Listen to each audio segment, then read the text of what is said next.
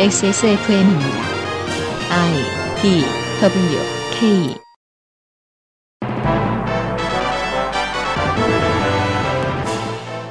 그것은 알기 싫다. 특별 기획 22 국정감사 기록실 행정안전위원회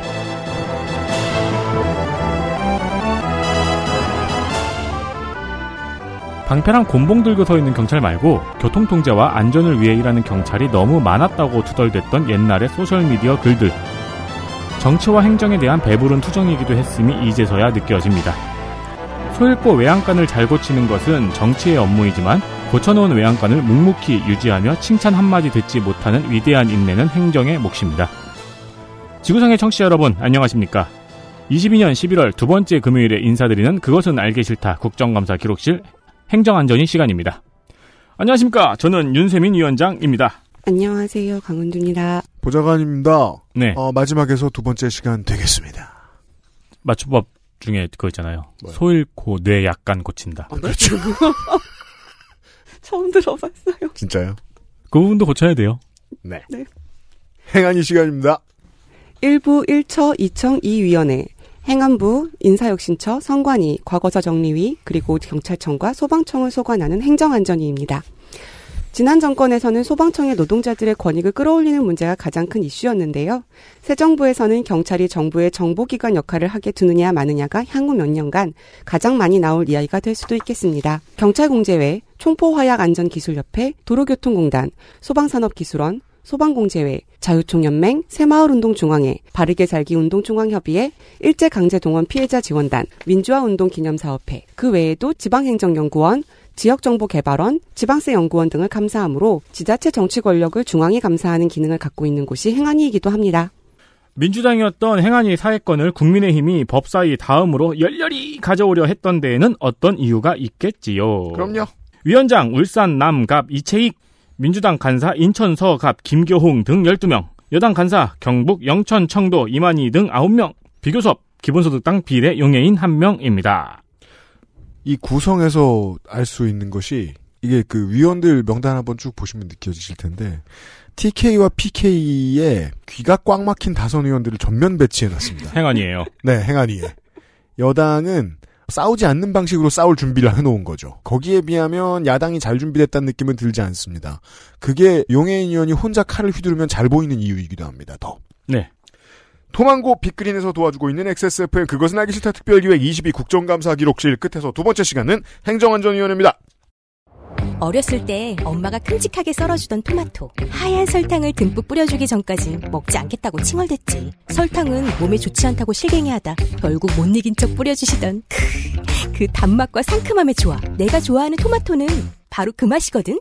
당분 고민 없이 달달함은 300배. 엑세스몰에서 주문하고 산지에서 직접 받자. 꿀보다 더 진한 스테비아 토마토 토망고.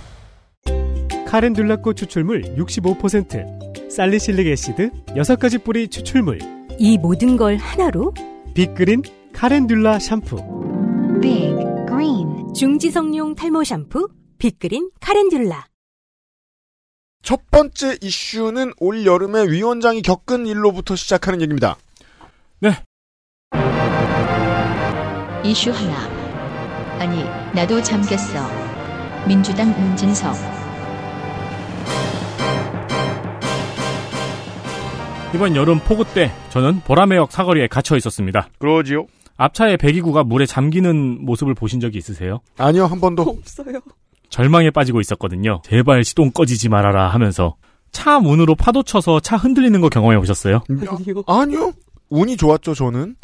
물론 비가 많이 올 때 본능적으로 운전을 안 하는 것도 있습니다만, 이사 갈 때마다 비 올 때 어떤지 한 번쯤 확인하고 동네에 물어보고 다니긴 하거든요. 음.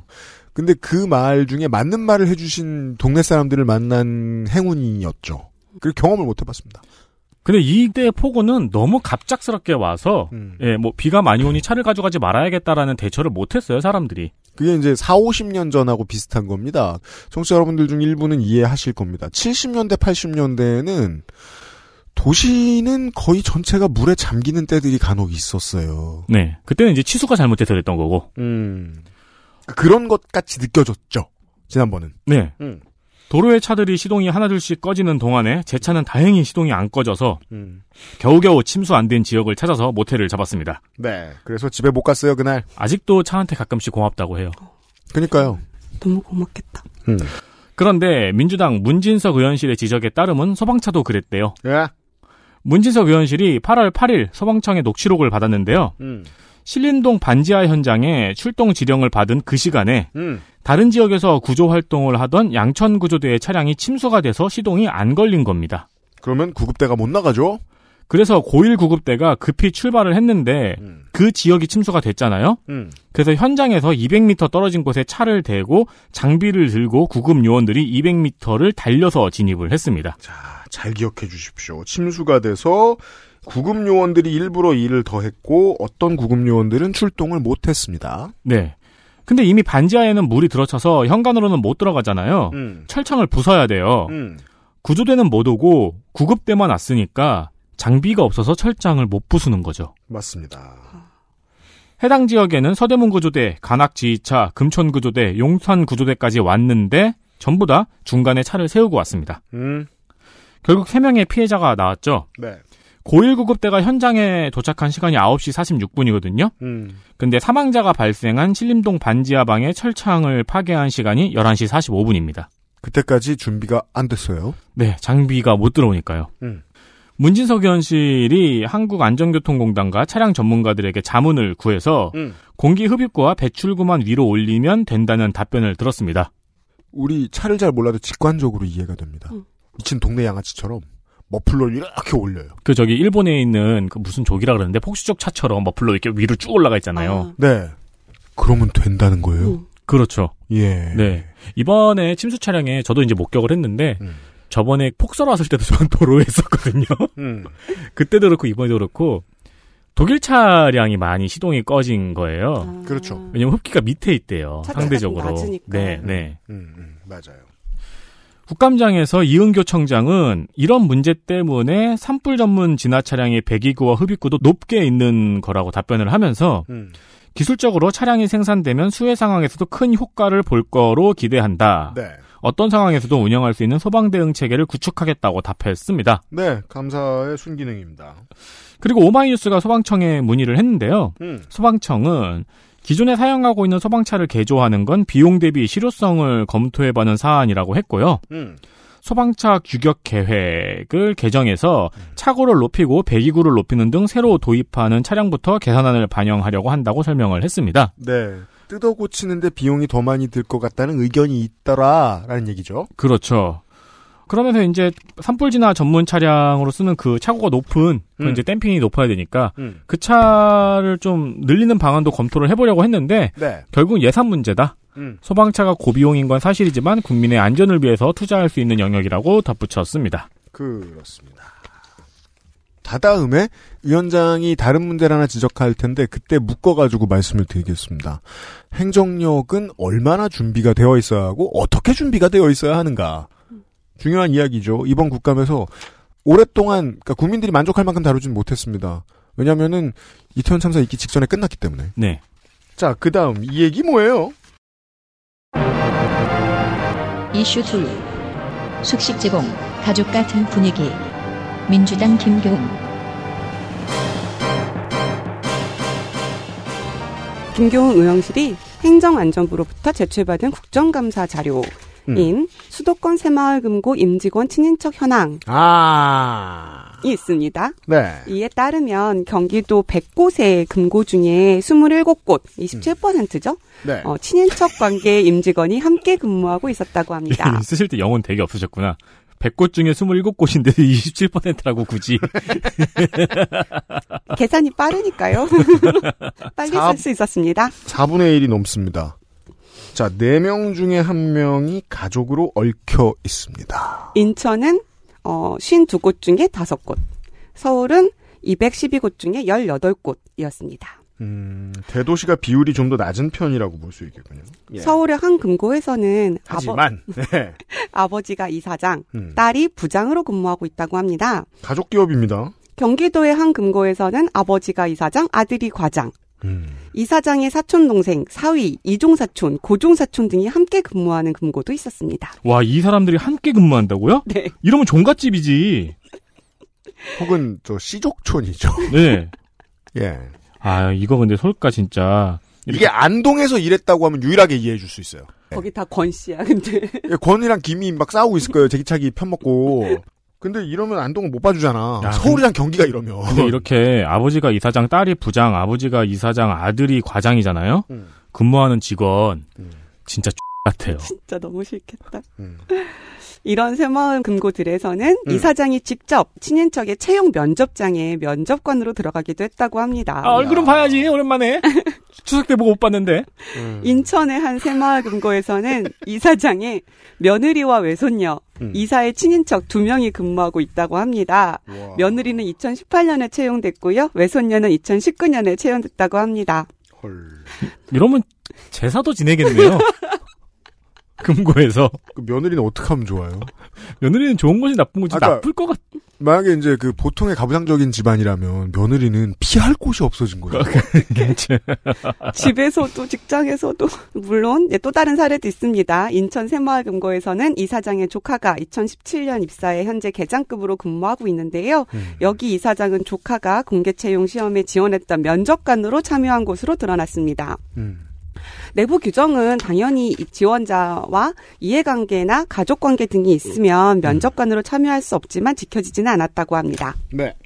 새마을금고는 물론 오영환 의원실이 지적한 부동산 PF 대출 부실 위험 같은 것도 있었어요. 음. 근데 누가 봐도 친인척 채용은 조금 이상하잖아요. 그러니까요. 이게 이제 82년도에 어, 새마을금고법이 제정이 됐고 동네 구- 주민들이 출자금을 내고 조합원이 되는 형태로 진행이 되고 있는 마을금고 네. 공정잖아요. 그래서 새를 빼고 마을금고가 개념입니다. 네. MG. 네.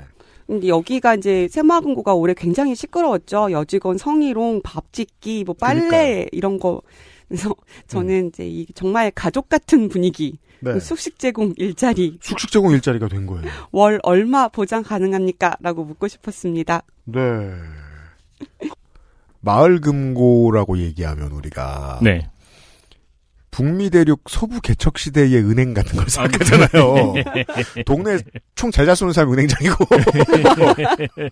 맞아요. 사금을 캐면 갖다 주고. 아니지, 은행장은 보통 이제 수염을 매만지고 있고, 음. 은행장이 고용한 용병이 이제 네. 까만색 가죽 바지를 입고 들어오죠. 그리고 그런 곳은 이제 가족 사업이죠. 패밀리 비즈니스. 그렇죠. 죠 근데 그걸- 이제 어느 불황아가 그 은행장의 딸과 사랑에 빠지잖아요. 네. 그걸 상상하는 대한민국 국민이 어디 있겠어요. 새마을금고를 보면서. 네. 새마을금고 간판 보세요. 보통의 금융주제 회사 같이 생겼지 않습니까? 음. 이게 동네마다 패밀리 비즈니스가 될 거라고 어떻게 알았겠습니까? 생각해보면 부패가 국민에게 미치는 손해는 강원랜드보다 훨씬 더하죠. 네, 네. 그래서 좀 더 시끄러워도 되는 이슈라고 생각해서 소개해 드리고요. 자, 이 얘기를 해야 됩니다. 이슈 셋 신고 폭주 민주당 천준호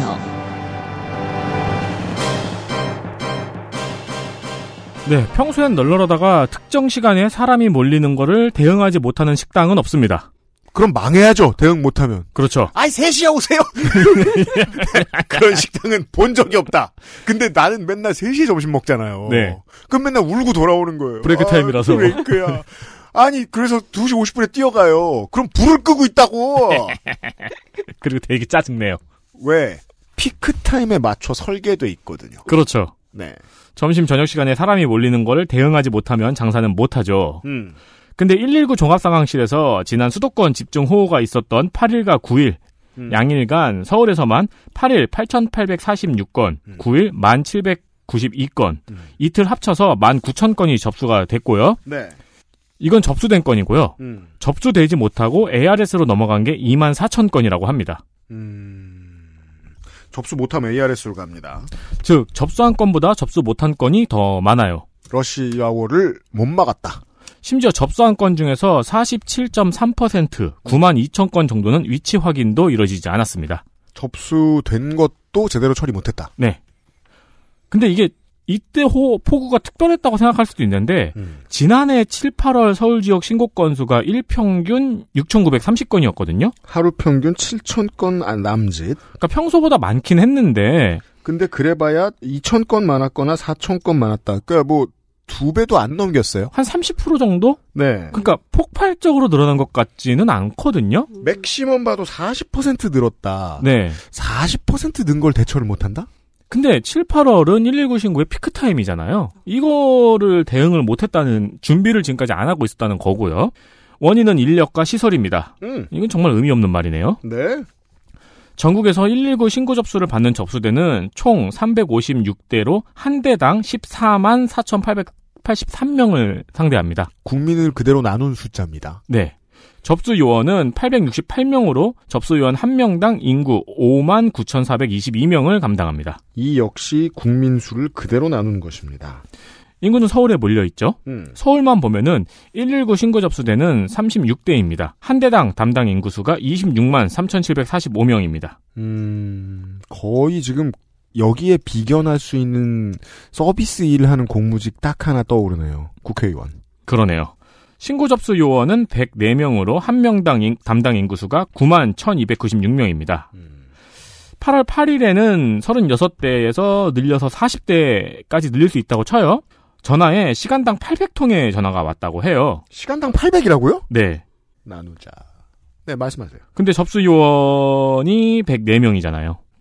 어, 그럼 1분당 13건의 전화가 음. 왔는데 그걸 4명이 담당하고 있었다는 겁니다. 즉 수도권 집중 호우만 발생해도 119 신고는 사실 연결되기가 어려운 거죠.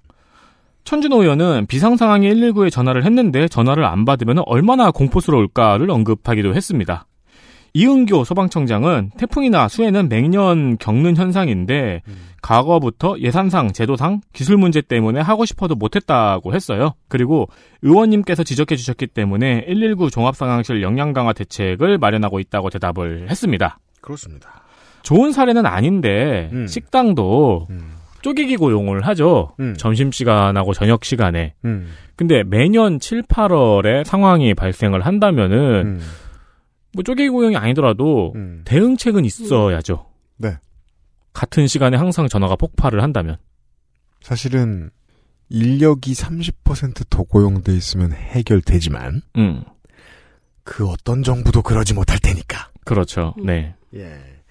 그래 숫자를 알려드리는 게 중요합니다. 서울 지역 어, 여름의 평균 신고 건수가 일평균 7천 건이다. 이거 다 대응하고 있다. 근데 여기에서 1,000건, 2,000건 늘어나면 대응 못하는 게 폭증해 버린다. 만약에 근데 그게 아니고 갑자기 막 3배, 4배의 민원이 들어왔다. 음. 대처 못했다. 네. 그랬으면 이건 원인을 다른 데서 찾아야 돼요. 음. 아까 앞에 이제 서울 홍수에 대해서 이야기를 했습니다. 우리 여름에 있었던. 서울 홍수가 났잖아요? 그럼 민원이 엄청나게 많이 들어왔을 거 아니에요? 네. 근데 만약에 4배, 5배가 들어왔다. 대처를 못했다. 소방청이 요거 대처하라고 혼나는 게 완벽하게 옳은 질이일까? 그렇게 생각하지 않습니다. 서울시장더러 다른 거 잘하라고 하는 게 맞는 질이죠. 음. 근데 요 철학 하나는 짚고 싶었어요. 사람들의 안전을 책임지는 행정은 한 곳의 문제일 방법은 없어요. 음. 일어나지 않게 막아주는 다른 곳들하고 서로 이야기를 하는 거죠. 네. 비상 상황에 대처하는 인력을 막 늘린다? 그럼 비상 상황을 생기게 하겠다는 것과 다를 바 없잖아요. 행정을 다루는 정치는 그게 문제 아닙니까? 언제나. 그래서 그냥 마냥 때리고 있을 순 없지만 그래서 숫자를 말씀해 주신 게 중요한 겁니다. 적어도 요 정도밖에 안 늘어났는데 해결 못하는 건 뒤집어 얘기하면 평소에도 다 해결 못하고 있다고 봐야 하는 거 아니냐. 그렇죠. 라는 겁니다. 저는 이게 시간이 없어가지고 확인은 못 해봤는데, 음.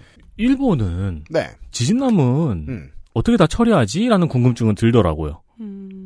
그러니까요. 네. 당장 우리가 지금 이 숫자를 봤잖아요. 음. 서울에 만약에 지진이 났다고 쳐봐요. 음. 그러면은 대응은 아무도 못해요. 네. 근데 인구 대비 정말 적긴 적네요. 공무원 수가 네, 네. 너무 적은 것 같네요. 네. 그래서 이제 비유한 설명을 자꾸 말씀드리고 싶은 겁니다. 그게 국회의원이든 이 문제를 접수하는 상담 요원이든 한 사람이 국민 25만 명 상대하게 만드는 건 적당하지 않잖아요. 음, 맞아요. 서비스를 하는 사람이 더 늘어났으면 좋겠는 거 음. 아닙니까? 네. 근데 이게 다음과 네이버에 뉴스 골라주는 AI한테 오면 철밥통으로 바뀌죠. 아이고. 안타깝지만 이렇게 말씀드릴 수밖에 없습니다. 대한민국 국민의 메이저에 해당하는 사람들은 다 철밥통입니다. 음. 다른 나라들에서 봤을 때. 근데 아까 전에 그 소방차 문제도 그렇고 네. 소방차 문제 음. 내가 소방서 갔는데 음. 거기 허머 H4 있으면은 네. 기분 좋을 것 같지 않아요? 멋있네요. 그죠? 되게 든든할 것 같아요. 그렇죠. 마음이. 네. 아, 그 얘기. 하부를 띄웁니다. 네. 산악용과 오프로드용. 여기서 산악용은 그냥 산악용도 아니고 대회용 산악용 차량을 만들어 가지고 도심에서만 타고 다니는 양아치들이 있죠. 그거 도시에서 타면은 되게 멀미 나요. 타는 사람도 멀미나겠지만 옆에 있는 저도 멀미납니다. 왜냐하면 눈을 들었더니 바퀴의 가운데 밑부분이 보이니까. 그렇죠. 그 차 왜 그렇게 돼 있죠? 높은 곳을 안전하게 왔다 갔다 하고 뒤집어지지 않으려고 그 정도를 해놨죠. 도강도 해야 되고요. 예. 그것보다 조금 낮아도 여전히 일반 차들이 봤을 때 높은 차들이 있습니다. 그 차들은 왜 그렇게 해놨죠? 물을 왔다 갔다 하려고 그렇게 해놨죠. 네. 그래서 저는 그만큼 돈이 들어야 되면 말도 안 되는 거 아니야? 생각했는데 앞에 것 좀만 말씀드리고 지나갈게요. 배기관만 띄워도 된다면 할만할 것 같습니다. 그거는 그냥 그 일본 폭주족처럼 올리면 되잖아요. 물론 이제 흡기, 타이거 후 네. 흡 기를 올리는 거는 제가 잘 모르긴 하겠는데, 음. 근데 그것도 호스 빼가지고 이렇게 A pillar 쪽으로 해서 위로 올리면 되지 않을까요? 된다 하니 네. 적극적으로 고려한다니까요. 그리고 예산이 허락하는 선에서는 그 다음번에 새로 들이는 차들은 그렇게 하겠다. 음. 저는 거기까지는 이해합니다. 네. 중요한 것 같아요. 네. 자, 요 얘기 하고 싶었습니다. 이슈 넷 민방위복의 미스테리 민주당 조웅천 이성만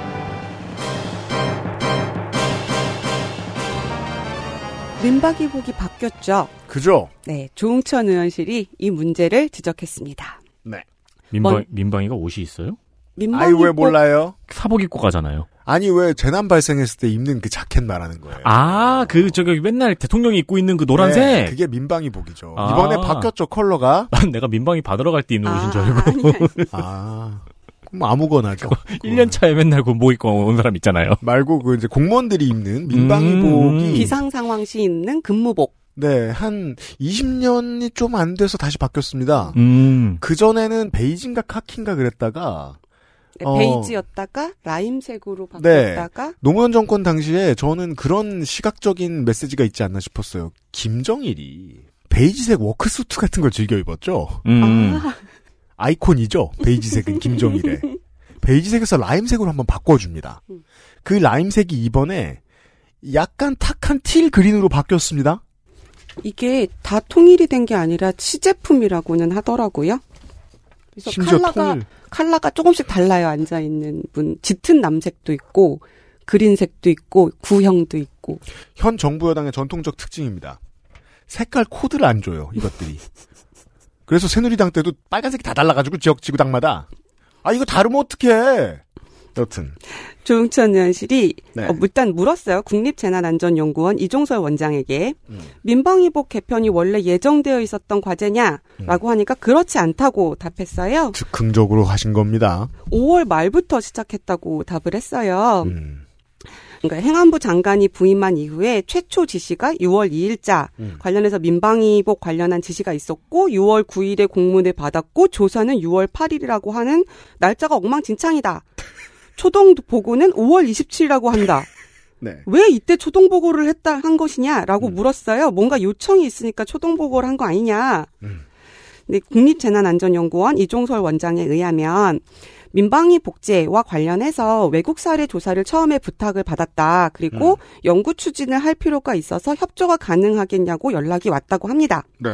그래서 미국, 독일, 대만, 스위스 메일을 보내서 민방위 복제에 관한 문의를 했다고 해요. 음. 근데 결과는 대만만 상세한 답변이 왔고요. 음. 나머지는 위키피디아를 참조해라, 온라인을 찾아라 라고 답변이 왔다고 합니다. 세상 사람들은 다 일을 쉽게 하려고 합니다. 아니, 근데 너무 미워하지 맙시다. 이게 모르는 사람 입장에서는 무슨 민방위복 가지고 해외 사례까지 참고해야 되나 싶긴 하네요. 음, 아무튼 이게 들어가는 옷이 한둘도 아니고 색깔이 나는 건 정치적인 의미도 있고 음. 예, 재난 때마다 나타나면 실제로 감성적으로 다가오거든요, 국민들한테. 네. 연구가 필요한 영역이라고는 생각합니다. 큰 돈 들어요, 이거. 음. 그래서 인터넷 검색을 통해서 많은 자료를 확보했다고 합니다. 야, 이 사람 왜 이렇게 솔직해요? 음. 그래서 구글링을 통해서 16쪽짜리 자료를 만들었다는데요. 그냥 중간고사 레포트에 썼네요. 음. 민방위복 개편에 관한 시사점은 한 페이지라고 합니다. 어? 조응천 의원이 물었어요. 음. 민방위복을 안 바꾸면 재난 안전이 안 되나요? 아, 그런 건 아니고요. 음, 야당 같은 질문이고요. 다음은 견적서 문제입니다. 견적서. 음. ABC 업체 세 군데에서 견적서를 보냈는데요. 네. 형식이 똑같다고 합니다. 음? B 업체하고 C 업체는 문서 번호까지 똑같다고 합니다. 음. 견적 내용을 보면 A 업체에서 B 업체는 1만 원, 음. C 업체는 2만 원 이렇게 단가를 올려서 보냈는데 그러면 합리적인 추측은 하나밖에 없습니다. 조홍천 의원이 이제 이거 한 사람이 만든 거 아니냐 싶은 생각이 드는데 원장님 그때 이거 보시고 어떻게 생각하셨어요? 음. 거기까지는 생각을 못했습니다. 그럼 어디까지 답했습니다. 생각한 거죠? 집에 가고 싶다? 아니, 세 사람이 보고서를 냈는데 같았으면 거기까지 생각 못했으면 그 거기 앞에 아무것도 없는 거 아니에요. 즉 아무 생각도 안 했다. 이거 딱 봐도 한 업체에서 비교 견적서 가라로 만들어서 제출했거나 그런 거잖아요. 네. 근데 이제 이게 보고서 이 사람은 이게 누구? 재난- 국립재난안전연구원 원- 연구원장 이 사람을 봤을 때는 역시 지자는 견해가 같아. 인자는 성정이 비슷하지. 그 저기 직장 생활하다 보면 그런 경험 있는 분이 계실 거예요. 보통 네. 한 업체가 3년 이상 투지를 못 받는 음. 뭐 대학도 그렇고 그런 데가 여러 곳이 있어요. 음. 거기는 과장도 사업자를 하나 가지고 있고요. 네. 부장도 사업자를 하나 가지고 있습니다. 네. 가라 2인자가 있다는 겁니다. 네. 자 이어서 물었습니다. 업체에 돈 지급했습니까? 아직 안 했습니다. 음? 왜안 했어요? 라고 했더니 TF가 계속 운영 중에 있었고 시안을 작성하는 거였는데 아직 확정적인 아니 음 가급적 빨리 지급하겠습니다라고 답했습니다. 그러면은 그 연구 제품을 지금 대통령이 입고 다닌다는 건가요? 시범 적용 기간이기 음. 때문에 시제품을 일단 받아서 음. 입고 있는 거라고 아, 합니다. 샘플 착용을 하고 네. 있는 거군요. 아직 다 음. 바꾸지는 않았고요. 어, 저희 대표님도 종종 샘플 착용하세요. 음. 그렇습니다. 이거 안 입으면 쓰레기 돼요. 네. 그래서 저만 입고 있는 게 좀 다릅니다. 여기서 원장이 답변한 TF가 운영 중이라고 했잖아요. 음. 이 답변의 TF라는 게 행정안전부가 이 민방위 복제 개편을 추진하면서 차관급을 단장으로 한 테스크포스를 만든 걸 말해요. TF가 있어요. 트로피칼 패션이었으면 좋겠다. 이성만 의원실의 자료에 의하면 이 TF는 한 번도 회의록을 남기지 않았다고 합니다. 헐. 회의는 14번이나 했다고 합니다. 야, 이거 이번 정권 유행이네요. 여가부 생각나죠? 네. 회의하고 회의록 안 남기기. 이틸 그린 포스죠, 이거. TF는. 네. 아, 틸 포스. 네. 다시 조응천 의원의 질의로 돌아가 보겠습니다. 음. 행안부에서 작성한 민방위 복제 개편 기본 계획이라는 문건에 보면 새 정부의 재난안보 철학에 맞는 새로운 민방위 복제 마련이 필요하다라고 되어 있습니다. 여기까지는 동의합니다. 네. 음. 그럼 새 정부의 재난안보 철학이 뭔지 이게 궁금하죠. 그리고 지금 새로운 민방위복과 어떤 관련이 있는지 좀 말씀해 주실 수 있나요? 더 궁금하죠, 이건. 장관의 답변. 음. 새 정부의 재난안보 철학이라고 하면 좌우지간 약자가 재난의 경우에 음? 가장 큰 피해를 보기 때문에 약자 위주의 정책을 편다는 게 가장 근본적인 것 같고요. 지금 연구위원이 표를 옆에 제시를 해놔가지고 저희가 보고 있는데 기존 민방위국 라임색은 점퍼 스타일이고 저 새로운 틸 그린은 사파리 스타일이래요. 네. 그리고 소매 여밈이 단추형인데 이- 지금 거는 똑딱이 아니면 시보리 아니면은 찍찍이라고 하고요. 지금 거는 끈으로 조절하는 밑단이고 예전 거는 단추로 조절하는 밑단이다. 아, 근데 개량은 됐네요, 확실히. 예, 네. 이건 이해했습니다. 음. 자, 조영천 의원이 물어봐요. 음. 새 민방위복은 그런 재난안전 철학과 어떤 관련이 있지요? 음. 장관. 음. 어, 그것은 담당자가 그냥 집어넣은 표현 같습니다. 아니 아까 지 입으로 답해놓고 직접적인 관련은 없다고 보고요. 아, 솔직하네요. 어, 사실 이러면 우리 청취자 여러분이 관료 혐오를 할 수밖에 없습니다. 일 이렇게 하는데 어떻게 승진한 거야 이 사람. 우리 사실 그 장면으로 넣어야 되나 살짝 고민했는데, 음, 음. 그러게요. 다시 물어봐요. 그러면 새 정부의 국정 철학이 새 민방위복하고 아니 입으면 드러나나요? 아니요. 그런 건 전혀 아니고요. 점점 순박해집니다. 이 조홍천 의원실의 지적은 당초 예정되어 있지도 않은 일을 구글링을 통해서 기록도 안 남기고 급하게 왜 했는가라는 지적이었습니다. 이게 중요하죠. 왜 이렇게까지 해야 했는가? 네, 의원실의 지적에 의하면 17개 광역시도로부터 3년간 민방위복 구매 현황에 의하면 그러니까 이제 구형 그 병아리색, 라임색 의복 구입비가 1억이 좀 넘는다고 해요. 이미 상계. 네, 3년 새 1억어치를 썼으면 그 1억어치 구형은 지금 당장 입어도 되는 새 옷급이라는 얘기거든요. 그쵸. 맨날 입는 거 아니니까. 광역 지자체만 따지면 1억인 거예요. 정부 부처 기초 지자체 공공기관까지 합하면 더 수십 배로 불어날 수 있는 거죠. 음. 장관의 답변에 의하면 전 공무원을 한순간에 바꾸면 300억 정도 든다고 해요. 음. 이게 지금 시제품 만들어진 게 한 벌에 2만 8천 원 정도라고 합니다. 음. 어쨌든 장관은 오래전부터 현장에서 교체 요청이 많았다고 해요. 음. 방수 난염 기능을 보완해야 된다. 뭐 이런 요구가 많았다. 그래서 바꾸는 거다라고 하니까 아, 다들 물에 젖고 불에 타고 있어요. 공무원들이. 아니 민방위복을 맨날 입지 않잖아요. 대단합니다.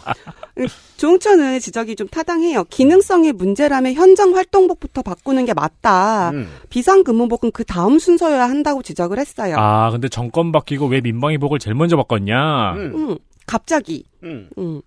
어쨌든 어, 지난 8월 17일 행안부 보도자료에 의하면 뭐 착용하기 쉽고 활동에 편리하게 디자인 요소를 개선을 했고 어, 그 다음에 로고도 네. 바꿨어요. 로고 바뀌었어요. 음. 경계 공습 해제를 상징하는 민방위 로고를 평화 시민 보호를 상징하는 국제 민방위 마크의 음. 한국적 요소를 결합한 로고로 대체했다고 합니다. 아, 네. 국제 민방위 기구가 있네요. 저 orange and blue의 국제 민방위 마크가 가운데에 있고 그 다음에 그 사괘가 네 건곤감리가 네, 원형으로 그려져 있습니다. 이런 디자인이 들어가 있고요. 새 옷에는 음, 어쨌든 저는 바꿀 수도 있다고 생각해요. 뭐 바꿀 수 있어요. 바뀐 색이 뭐 나쁘지도 않고요. 음. 시대에 맞게 색이나 디자인 뭐 이런 음. 걸 바꿀 수도 있다고 생각합니다. 음. 근데 왜 갑자기 기록도 안 남기고 음. 이렇게 됐을까? 전형 그건 좀 궁금했습니다. 전형적인 안타까운 후순위 뉴스입니다. 만약에 전 정권 때 이런 일이 있었으면 1년 동안 따돌았을 이야기입니다. 그리고 그러니까 이게 시민들이 많이 궁금해했는데 궁금해할 틈도 없이 대통령이 사고를 너무 많이 치니까 이게 그냥 지나가 버렸거든요. 너무 미스테리한 게 많죠. 음. 조용히 했고 빨리 했으며 등 뒤에 대한민국 글자는 무엇이며 누가 알아보길 바래서 그리고 저 틸 그리는 뭐냐? 그래서 아무도 추측을 제대로 된 걸 안 하고 취재를 할 여력이 없으니까 그냥 시민들이 저거 저 신천지에 무슨 지파 중에 무슨 녹색 넥타이 하는 데 있어요. 이런 식으로 추측했는데 그거랑은 제가 보기엔 거리가 멉니다. 왜냐하면 이 그린은 그냥 그린이 아니고 틸 그린이거든요. 컬러가 확 달라요. 음. 그러면 남은 어떤 프로세스가 있을 거 아니에요. 즉흥적으로 했으니까 즉흥적으로 아이디어를 떠올린 권력이 엄청 센 사람이 있을 거라고 보는 게 타당합니다. 안 그러면 이렇게 빨리 처리할 리가 없잖아요.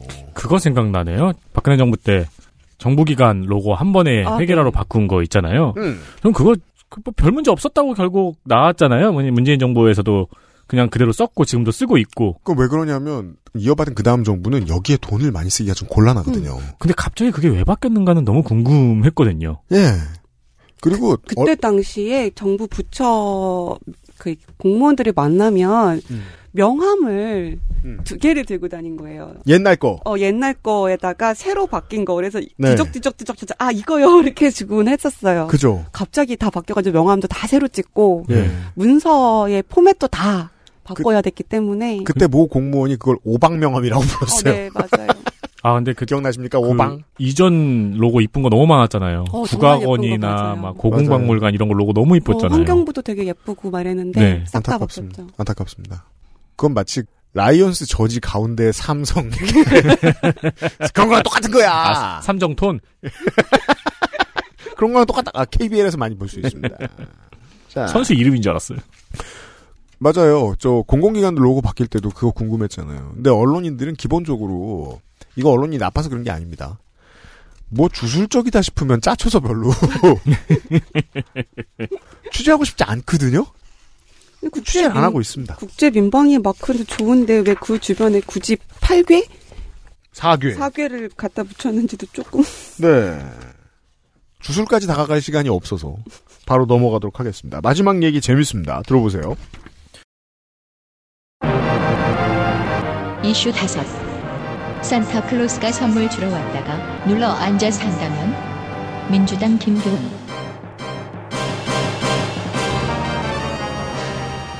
네, 행정 안전 중에서 행정에 관련된 일입니다. 음. 민주당 김교흥 의원실 지적입니다.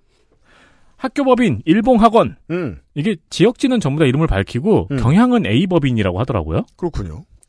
2004년에 경북 교육청에 산타클로스 골프고 설립 계획을 승인 받습니다. What? 산타클로스 골프고. 산타클로스가 원래 골프 치던 성인인가요? 그러나 2006년에 학교 시설 건립 기간 부족으로 승인이 취소됐어요. 산타클로스는 세인트 니콜라스죠. 그렇죠. 골프 언제 쳤죠? 음. 07년에 다시 학교 설립 계획을 승인 받았는데 11년에 또 취소가 됐습니다. 음. 처음에는 부지 확보에 어려움이 있었던 것 같은데 두 번째는 왜 취소했는지 모르겠더라고요. 음. 프레시안에서는 법인에서 취소를 신청했다고 하는데 네. 정확한 이유는 모르겠어요. 음. 한편 경북도하고 거꾸로 해도 군위군은 음. 이 사업에 관심이 많았습니다. 음. 지역에 큰 경제적 효과를 줄 거라는 기대 때문이었죠. 골프 고등학교가 네. 음. 옛날 기사를 찾아보면은 이름도 그래서 산타클로스예요. 아 지역 주민들에게 선물이라고요. 지금 찾아보니까 저 세인트 니콜라스는 지금의 터키 어느 지역 출신이래요. 음. 근데 그 식생상 기원 전후쯤에 태어난 사람이 거기서 골프 치긴 좀 어렵거든요. 아무래도 숲에 맹수도 많고 예. 뭐 뭘 치긴 쳤겠죠. 예. 네, 뭐. 어, 산타클로스, 그니까 고대 산타클로스하고는 상관이 없고, 그냥 큰 선물이다. 음. 네. 그, 심슨네 개, 어, 네. 아, 걔 산타클로스구나. 산타스 음. 리틀 헬퍼죠. 네네. 예. 옛날 자랑 기사가 있을 거 아니에요. 여기 음. 사- 골프고가 생긴다라는 자랑 기사. 자랑 기사 있죠. 네, 그 자랑 기사에는 일봉 학원 이름이 떡하니 잘 나옵니다. 그렇죠. 부지도 이 부지가 원래는 농림 지역과 보정 관리 지역으로 현행법상 골프장 건축이 불가능한 곳이에요. 음. 근데 학교 법인이 이제 주민들의 수익을 창출하겠다고 설득을 한 거예요. 주민들한테. 음. 주민들한테는 안 했겠죠. 주민들도 했, 했을 수도 있고. 음. 근데 이제 최소한 뭐 군의회나. 그렇죠. 네. 네. 그래서 2017년 거꾸로 해도 군의군 소보면 삼범리 산 46-3번지 이런 임야를 승인해 줍니다. 음. 근데 문제는 2017년에 그걸 승인해 줬어요. 음. 근데 학교 설립 계획은 2011년에 취소가 됐잖아요.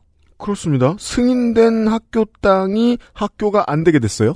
그러니까 경북도가 승인해 준 당시에 골프고 설립 계획은 아예 없었던 겁니다. 근데 승인을 했어요. 근데 경북도에서는 이걸 확인도 안 하고 승인을 해줬어요. 절차만 보면 여기까지는 경상북도가 사기당했습니다. 네. 그리고 학교 법인은 2018년에서 2019년에 골프장 부지와 골프 사업권을 민간업체에 매각합니다. 노렸다. 우리 저 그저께 산자위 시간에 얘기했던 바다와 바람을 사고 파는 것만큼이나 아, 신박한 투자 방식이네요. 지자체를 학교 짓는다고 속인 뒤에 골프장으로 쓴다. 그리고 나서 학교 법인을 해산하겠다고 경북도 교육청에 통지했다가 또 연장을 했다고 합니다. 음, 이게 이유는 모르겠는데 음, 지금 이 골프장 사업권을 산 민간 업체랑 음. 학교 법인이랑 서로 소송전이 벌어지고 있나 봐요. 아 팀이 사이가 갈라졌군요. 그런 건지 아닌 건지 좀 이따가 설명 한번 다시 한번 의심의 정황을 말씀드릴게요. 더 보시죠. 뭐 때문에 소송하고 있는지는 그 지역 네. 언론사도 전하고 있지 않더라고요. 아 그 지역 언론사주가 껴있군요. 아, 투자자 중에 하나일 수 있겠다. 네. 그래서 뭐 어쨌든 간에 현 시각 골프장이 먼저 지어지고 있습니다. 뭐야? 이래? 학교는 공사도 시작을 안 했어요. 네. 학교 지을 생각이 없어요. 공사가 뭐예요? 계획도 없어요. 네. 설립 계획도 없어요. 음. 근데 골프장은 지어지고 있고, 근데 법에 시도지사는 시행자가 승인 내용과 다르게 지역 개발 사업을 시행한 경우에는 음. 승인을 취소하거나 공사를 중지할 수 있어요. 음. 이렇게 법으로 정하고 있어요. 음. 과거의 기사를 살펴봤어요. 네. 골프장이 50% 정도 지어진 시점에서 음. 학교 건립이 쏙 빠졌다는 문제 제기가 있었어요. 지역지 사이에서. 음. 심지어 작년 2021년이 사업기간 만료인데 네. 경북도는 그것도 1년 더 연장해 줬어요. 음. 그러니까 무슨 말이냐면은 분명히 이 공사를 중단하고 문제 제기를 할 수 있었어요. 음. 근데 그걸 안 하고 사업 기간도 연장을 해줬어요. 그러니까 못하게 하긴커녕 더 봐줬다. 네. 영남일보의 작년 9월 기사를 볼까요? 음. 이때가 골프장이 50% 정도 지어지고 있는 시점이었어요. 음. 그러나 학교 설립 인하관은 없다. 일본 학원과 군위 컨트리 클럽 이게 이제 그 이 사업권을 산 민간 업체예요. 음. 일본 학원과 군위 컨트리 클럽이 소송전 중이다. 음. 둘 사이의 싸움이 계속될 경우 음. 학교 설립 없이도 골프장을 운영할 수 있다. 사이가 벌어진 게 아니군요. 사업 승인 근거인 지역 개발 사업 법상 골프장에 대한 부분 준공 허가나 체육시설에 대한 1년 단위 인허가가 가능하기 때문이다. 프로레슬링이군요. 약속 대련. 그러니까 계속 소송전을 하고 있는 동안에도 학교 설립은 미뤄지고 있지만 골프장은 운영을 할 수 있어요. 이 약속 대련의 특징은 1년을 넘게 해야 돼요. 음. 영남일보가 이거를 작년에도 문제 제기를 했어요. 음. 문제 제기를 하면서 경북도에 물어봤죠. 음. 기사 말미. 이게 작년 9월이니까 이 기사가 올랐던 때는 골프장이 50% 정도 지어지고 있을 때였어요. 50%. 헐. 경북도는 두 법인 간 원만한 합의가 필요하다는 입장이다라고 말했어요. 음, 싸우는 척을 하고 있으니 싸우는 것으로 간주하여. 자, 결국 학교 법인과 골프장, 민간업체는 서로 싸우는 척을 하고 음. 경북도는 불구경을 하는 사이에 음. 학교를 뺀 골프장은 그냥 지어지고 있어요. 올해 7월 영남일보에서 또 이제 도 관계자를 만났어요. 음. 학교 법인과 민간업체 간 법적 다툼이 계속되면서 사업 추진이 난항을 겪었다. 네. 골프장 조성 공사 공정률이 90% 정도 진척돼 사업 취소, 원상 복구 등은 현실적으로 쉽지 않다. 이런 걸 저는 이렇게 표현, 입장 불락이다. 50%대 손가락 빨고 있다가 무슨 소리야. 그만두면 다 자연이 알아서 걷어가. 청취자 여러분 그거 알고 계시나요? 내년 초에 드라마 라스트 오브 어스가 런칭됩니다. 아, 라스트 오브 어스 한 번만 해보세요. 사람이 안 건드리니까 건물 다 무너지고 금방 자연처럼 되잖아. 그렇죠. 골프장은 내버려두면 금방 다시 밭으로 만들 수 있어. 밭은 아니지만 아무튼. 네. 그러니까 이제 선수가 두 명인 줄 알았더니 세 명이었던 거예요. 네. 학교 법인하고 이 민간 업체인 줄 알았는데 경북도도 선수였던 것 같은 심증이 있죠. 왜냐 영남일보가 분명히 50%일 때 지적을 했잖아요. 음. 이거 니네 공사 중지할 수 있어. 음. 근데 왜 안 해? 아 두 법인이 싸우고 있어서. 네. 그리고 90%때 물어보니까 아 이미 90% 됐잖아. 자, 경상북도는 군수, 군의회, 도의회, 도지사 다 같은 당이죠. 네. 예. 견제는 불가능합니다.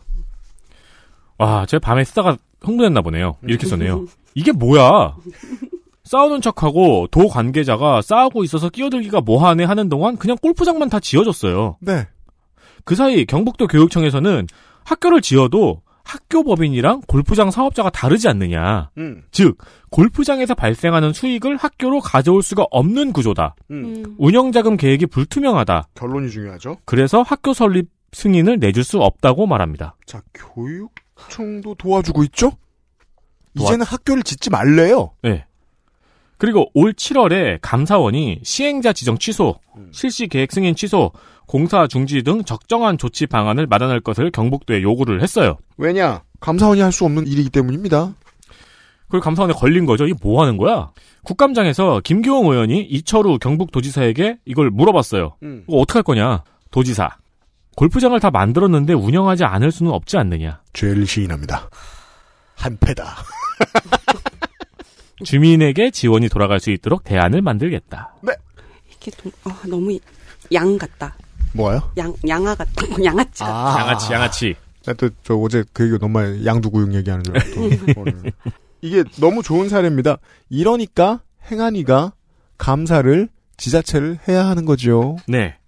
그리하여 전국에 알려지게 되었으나 아무도 아시는 분들이 없습니다. 그렇습니다. 선물을 주러 산타클로스가 굴뚝을 타고 왔어요. 음. 계속 살아요. 그렇죠.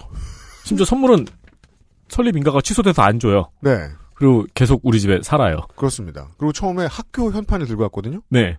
학교 현판이라고 주장했어요. 꺼내봤어요. CC 네. 써 있습니다. 네. 사는데 또 산타클로스는 또 비대하시잖아요. 네.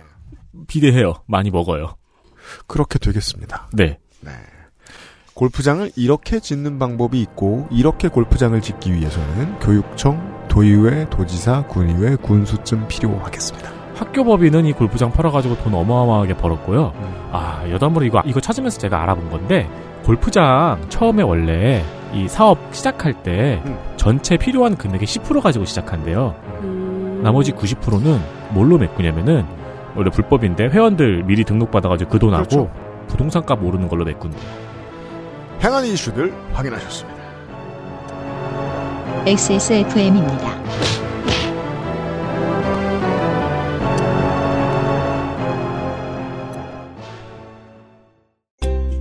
클렌징 화장품도 따로 쓰며 꼼꼼히 세안하는 당신. 혹시 그거 아세요? 두피 모공의 크기는 피부의 2.5배, 피지 분비량은 2배? 두피야말로 꼼꼼한 클렌징이 필요하다는 거. Big Green 두피를 씻자. 빅그린 카렌듈라 샴푸. 달콤한 건 건강에 해롭다. 당분 고민 없이 달달함은 300배. 꿀보다 더 진한 스테비아 토마토. 토망고. 자, 장면들 짧게 짓겠습니다. 장면 하나 습관적 보도자료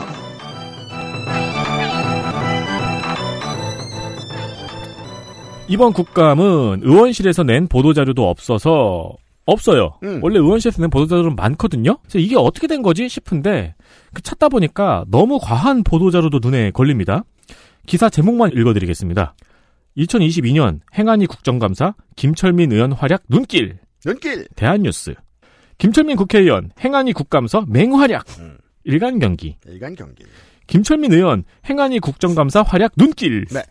안산 뉴스 안산이 지역구입니다. 2022년 행안위 국정감사 김철민 의원 활약 눈길 음. 안산일보 네.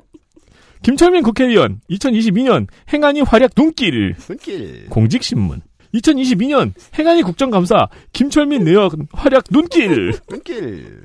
한국안전방송 음. 뭔가 대단한 처세입니다. 그렇습니다. 제목들까지 이렇게 다 똑같이 쓸 필요가 있었을까요? 네. 이게 검색창에 딱 입력을 하잖아요? 뭐한 줄로 진짜 쭉 떠요. 대단하네요. 요건 이제 지역 정치를 건거 방송 오래 들으신 분들은 대충 눈치를 채웠을 거라고 생각을 하는데 안산이 수도권에서 민선 정치권이 제일 혼탁합니다. 음, 그렇죠, 그렇죠. 그런 면이 있죠. 지역 언론 세도 텃세도 가장 강하고 정당과 무관하게 특정한 사기업 세력과의 결탁이 좀 셉니다. 정치인들이. 김철민 안산시장은 그것 때문에 한번 공천을 잃고 무소속으로 나갔다가 낙방을 하고 정치권에서 영원히 멀어지는 줄 알았는데 어떻게 다시 복당을 해서 이제 재선 국회의원이 됐네요. 안산의 정치인들에 대한 신뢰도가 저는 상당히 낮은 편입니다. 근데 보통 제목 살짝, 물론 살짝 살짝 바꿨지만, 순서를. 이렇게까지는 안 하는데, 보통. 최선을 네. 다한. 음. 음. 안산과 그 주변 지역 언론이 무엇으로 돈을 버는지 잠깐 확인해 주셨습니다. 다음 보시죠. 장면 둘 버르장머리 여느 상임위와 다름없이 행안위에서도 대통령의 비서고와 거짓말에 대한 논란이 있었습니다. 시끌시끌했죠. 네. 이를 이해식 의원이 지적을 하자 이만희 의원이 나섰습니다. 이만희. 거짓말 정보라고 단정하는 게 무슨 근거냐?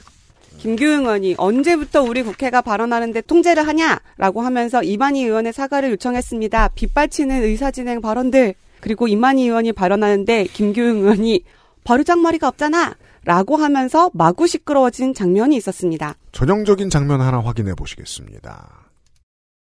님들의 발언에 대해서 통제할 의도 전혀 아닙니다. 들으세요! 뭘 들어? 안 들으려면 왜 여기 버린 얘기하고 말아요? 자, 의사진행 발언 받았잖아요! 공장머리가 없잖아 지금 누구한테 버리장머리라 그래요, 지금! 어디가 감히 의원 발언에 대해서 어느 감이라니! 의원이란 모든 얘기 다 할 수 있습니까?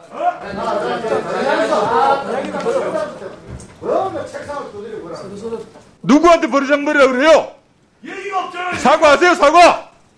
예의가 없어 자, 마이크 보이스가 영천 청도의 국민의힘 이만희 네. 의원이고 샤우팅. 그리고 예 샤우팅이 샤우팅 보컬이 김교흥 민주당의 김교흥 의원입니다. 네. 근데 이 대화 들어보니까, 김기용 의원도 말싸움하다가 중간에 약간, 아, 잘못했다 싶었네요. 왜냐면, 예의로 바꾸잖아요. 그렇죠. 이게 계속 막 소란이 계속이 되는데 다 마이크가 꺼져서 녹취가 안 되는 장 너무 아쉬웠던 장면이 있었어요. 음. 제가 장재원 의원을 맡을 때니 음. 위원장님께서 조웅천 의원을 한번 맡아주시겠어요? 네. 이걸 녹취로 읽어드리겠습니다. 네. 장재원 의원이 먼저 말합니다. 버르장머리라니요? 감히 버르장머리요? 위원들의 발언에 대해서 좀 지적한 것 가지고 버르장머리라니요? 조홍천 의원이 답변합니다. 장지현 의원님 옛날에 참 그런 말씀 많이 하셨는데 요즘 되게 반듯하시네. 아, 우리가 방송에서 알고 있는 바로 그 성깔의 조홍천이죠. 네. 예. 장재원 의원이. 그거 지적하시면 지적하면 되잖아요. 상대 의원한테 버르장머리가 뭐예요? 버르장머리가? 청취자가 어떨지, 어떨지 모르겠는데 저는 정말 조홍천 의원 이게 너무 마음에 들어요. 성격을 어디에서도 못 숨겨요. 아니 딴 분은 몰라도 장지현 의원님이 그러시면 안 되지. 진짜 대박 밴댕입니다. 뭔가 살살 긁는데 장재원 의원이 말리지 않으려고 애쓰는 장면이 있었습니다. 여기서 한 텀 더 돌면 또 이제 아들 얘기했을 겁니다. 아니죠 그냥 아드님 어디 있어요? 그냥 캐롤만 부르면 되죠 뭐. 노에 노에 노에. 왜 되게 신경 쓰이게 조그맣게. 음,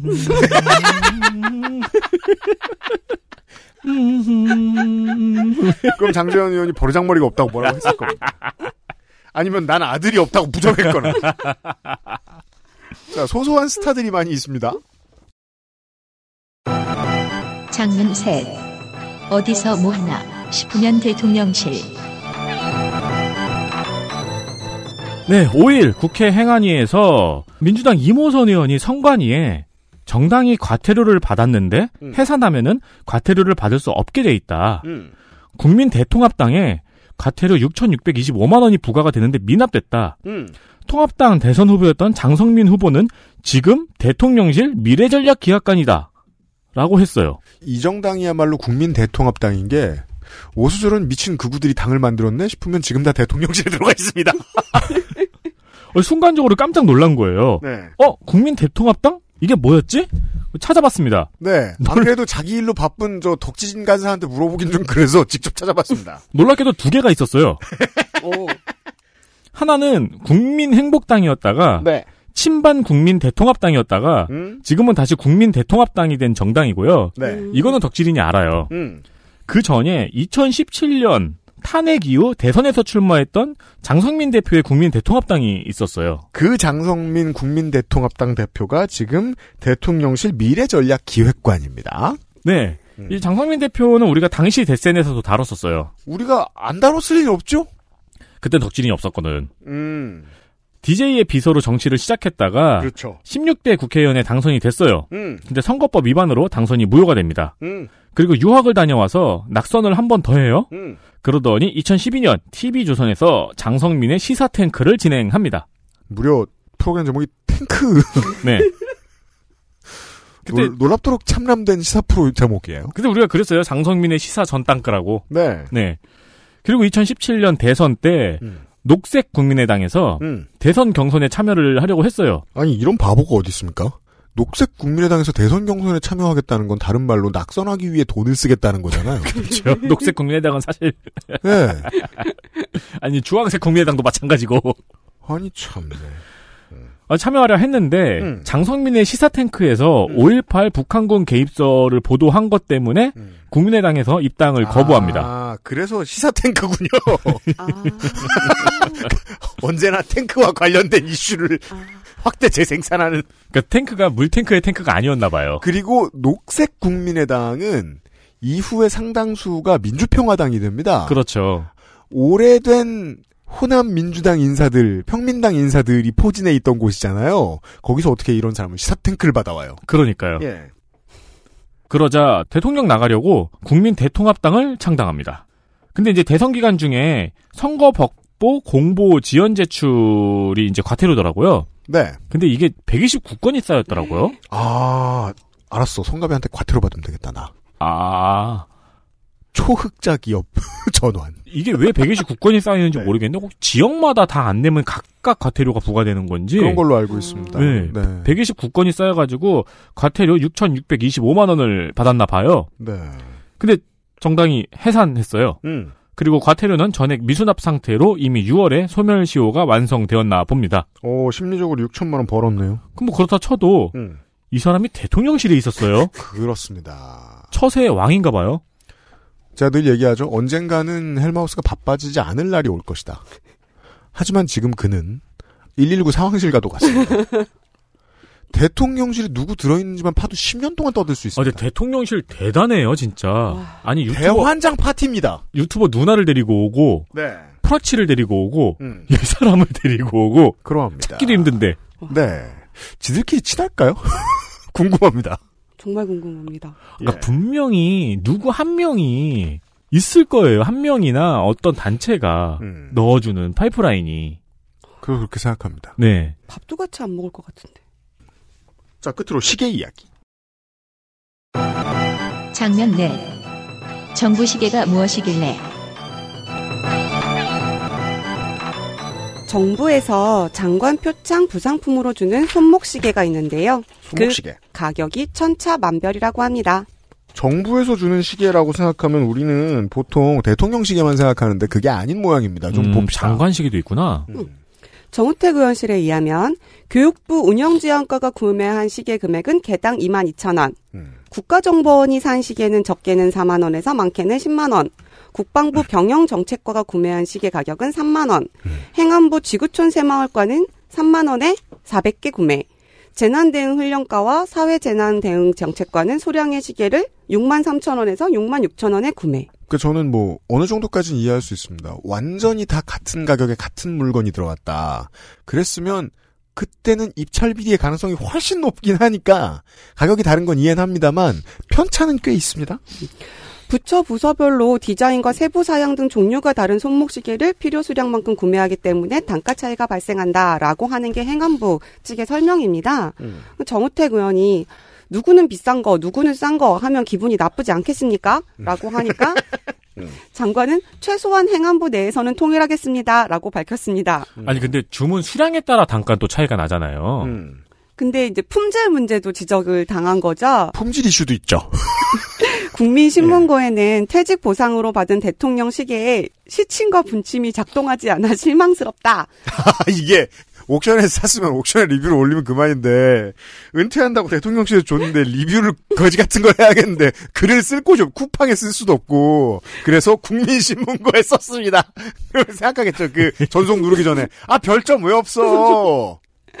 이런 불만이 여러 건 올라와 있다고 해요. 네. 그러니까 정 의원은 대한민국 정부에서 부상으로 준 시계가 초침과 분침이 안 가고 시간도 안 맞고 하면 정말 망신이라고 하면서 품질 관리의 필요성을 강조했습니다. 행안부는 정부 포상 부상품 손목시계의 품질 불량 문제를 해결하도록 내년 예산을 13억 5,600만 원으로 올해보다 약 3억 5천만 원 가량 늘렸다고 밝혔습니다. 정부 시계라는 게 뭘까요? 어, 국정원 시계는 당근에서 5만 5천 원, 4만 5천 원에 거래가 돼. 이 국정원 시계가 옛날에 1배에서 인기템이었어요. 맞아요. 네. 네. 그리고 대통령 시계가 재밌는데 음. 땡근에서 검색을 하면은 음. 노태우 음. 3만 5천 원. 이명박 8만 원. 우와! 문재인 대통령 비싸네요. 22만 원. 오. 김대중 대통령 시계가 12만 8천 원. 음. 음. 아, 이- 이렇게 또 가격 차이가 있네요. 음. 시계를 만드는 건 반대하지 않거든요. 음. 아무리 다들 스마트워치 찬다고 해도 게다가 또 이게 그 정치적인 메시지로서도 작용을 하기 때문에 패션 아이템이니까 그걸 차고 있는 게 곧 정치적인 의도로 음. 쓰이잖아요. 저는 이거 그렇게 나쁘다고 생각 안 합니다.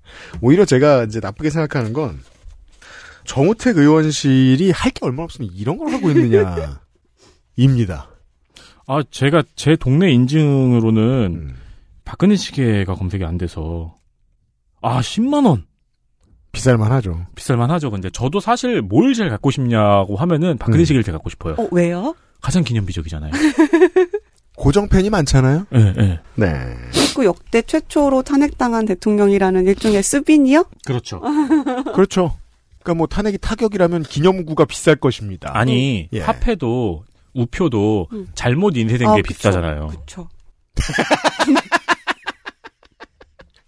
아 그럼 탄핵 이후에 실수로 만들어진 박근혜 시계가 더 비싸겠네요. 아, 그렇겠네. 혹시 대통령 권한대행 시계는 없나요? 아, 권한대행 시계도 있어요. 그, 예. 그거야말로 정말 우리 저 희귀템 아닌가요? 황 전 대표께서 네. 대통령 하는 건 다 하려고 드셨잖아요. 네. 정말 명패 만들고 하고 싶은 거 다 하셨는데. 다만 그건 법적으로 금지해야 된다고 생각합니다. 권한대행 되자마자 시계 만들어가지고 양쪽에서 욕먹었거든요. 하태경 의원이 음. 탄핵 기념시계냐. 어. 그거 정말 잘못 인쇄된 우표 같은 그렇죠, 그렇죠. 아이템. 전 처음에 위원장이 양쪽에서라 그래가지고 양손목에 다 쳐다 했던 거예요. 황교안은 그럴 사람이지 라고 생각하고 있었네요. 행정안전위원회 엘리트 플레이어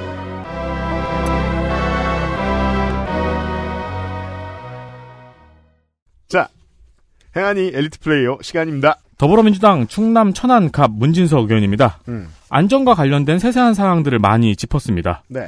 도로 노면 반사 성능의 문제, 이거 비 오면 안 보이는 구간은 진짜 안 보이죠. 음. 네. 노후 지하철 방염 성능 등등 중요한 안전 문제를 잘 짚었습니다. 들어온 다음부터는 원내로 들어온 다음부터는 뭐 개파 좌충우돌 했는데 그것보다 더 중요한 이 사람의 가치는 환경공학을 공부한 공부노동자 출신이라는 겁니다. 네. 공부 노동자 유닛으로 볼 수 있는 사람 생각보다 민주당에 많지 않거든요. 그러니까 뭐 양현영 의원이나 이소영 의원 나오기 이전에 이 사람의 역할이 좀 많이 중요했었어요. 네. 기본소득당 비례 용해인. 음. 알뜰폰 위치 정보 확인 안 되고 자료 조회 자동화가 되지 않는 문제를 지적한다거나 스토킹 범죄에 관한 관대한 처벌 문제, 한국산 최루탄 수출 실적 문제 제기, 뭐 이런 것들이 많았어요. 진보적이면서 밀착형 의지에 대한 질의가 좋아서 뽑았습니다. 네. 미안합니다만 야당이 비리비리해서 음, 용현 의원이 눈에 더 많이 띕니다. 네. 확실히 그런 효과가 있기는 했어요. 네. 행안위에서는요. 더불어민주당 서울 금천 최기상 의원입니다. 최기상 의원. 소방차 진입이 어려운 구간에 보이는 소화기, 음. 스마트워치 5인 신고, 음. 첫차 막차 운행 시간 확대. 음. 뭐 저는 이건 결국 24시간 운행으로 가야 된다고 봅니다. 저도 그렇게 생각합니다. 금융범죄 예방관, 음. 경북 도립의료원 위탁 운영의 문제, 음. 수사 과정 진술 녹음 영상 녹화 제도, 음. 남성 공무원 육아휴직. 네. 지리만 말씀드려도 아시겠죠? 스타성 없는 이탄이. 아이고야. 입니다. 입법 노동자로서의 능력은 전혀 의심할 필요가 없는 음. 엄청 꼼꼼하고 본인이 스스로 많이 준비하고 이런 인물입니다. 조용하게 일 잘하는 판사는 평상시에 존재감이 없다고 하죠. 네. 평상시에 개인적으로 알고 지내도 그렇죠. 그런 캐릭터로 보입니다. 최기상 의원은. 유민봉 의원 옛날에 그 자유한국당에 음. 우리가 잘한다 잘한다 할 때 아무도 모르다가 음. KT 인사비리인가 뭔가 음. 똥볼 거대하게 차가지고 전 국민이 알았잖아요. 네. 최기상 의원이 그럴까봐 걱정입니다. 평상시에 매우 잘합니다. 네. 네. 더불어민주당 충북 증평 진천 음성 이모선 재주민에 관한 지원 문제에 관련한 내용 질의도 있었고요. 음. 상록 CC 이 문제는 굉장히 오래된 문제이기도 하고 이번에 음. 좀 많이 다뤘어요. 근데 네. 여기 캐디 파업에 대한 제명이나 손배소를 검토하고 있다는 내용을 공개하기도 했었고요. 음. 의회 구석에서 예리함을 좀 발휘한 부분이 있어서 뽑았습니다. 네. 스타성 없는 황운하죠. 아니 소리 내서 웃으세요. 예. 경찰개혁 완수와 검경수사권의 경찰편에서의 견제를 위해 들여온 인사 음. 중에서 어, 현재는 황운하만 눈에 띕니다. 예. 근데 저는 국회에서 더 잘하는 건 이모선 의원이라고 음. 생각합니다. 게다가 또 신기한 게 이 사람이 정치한 지 얼마 안 됐는데도 불구하고 충북 중부 지역이 원래 민주당 겁나 약세 지역인데 네. 여기 지선을 다 이겼어요 지금. 음. 본인이 이긴 것도 기적인데 지역 정치를 잘하나 보다. 경찰 출신들 중에 군수들 중에서 그 선거 잘하는 사람들 있거든요. 음. 그런 그 밑바닥 따지는 재주가 있는 음. 그런 재주가 있는 사람인가 보다. 음, 음. 확신은 가질 수 없습니다만 일단 결과가 너무 좋습니다. 네. 이모선 의원은 음. 이모랑 고스톱 칠 때 하는 말이죠. 뭐야? 이모선 아이 네. 그럼 이모는 아잉 꺼져 이 새끼야 이렇게 답합니다. 네. 끝으로 더불어민주당 제주 제주 갑 송재호 의원입니다. 음. 천준호 의원과 제 내적 경합 끝에 올라왔습니다. 아 그래요. 천준호 의원도 잘했습니다. 네. 질의가 너무 짧아서 아쉬웠던 건 119 구조견 활용 확대였고요. 음. 지역 카페 국비 예산 삭감 반대 등 이게 질문이 굉장히 영리해요. 음. 지역구 맞춤 질의인데 음. 전국으로도 적용되는 질의 선정이 음. 되게 영리했습니다. 그렇습니다. 다행히 이제 송재호 의원은 오영훈 도지사도 그렇지만 생각보다는 일을 잘 하는 사람들이라 다행인데 이제 전남북하고 제주가 어떤 점에서 비슷해지고 있냐면 좀 이름난 집안에 잘 사는 집에 공부 잘한 자식들, 이 늙은 사람들, 고위 관료도 하고, 사자도 붙이고, 이런 사람들이 이제 절대로 국민의힘에 공천 신청을 안 합니다. 음. 그래서 민주당이 공천을 받는 사람들 중에 너무 보수적인 사람이 안 들어가기를 기원해야 됩니다. 네. 전남에 대해서 그렇거든요. 음. 그런 인재입니다. 10년 전이었으면 저는 어느 당 갔어도 이상하지 않았을 거라고 음. 생각합니다. 다만 보좌관들은 잘 채용한 것 같습니다. 자, 행정안정인 시간 마무리 짓도록 하겠습니다.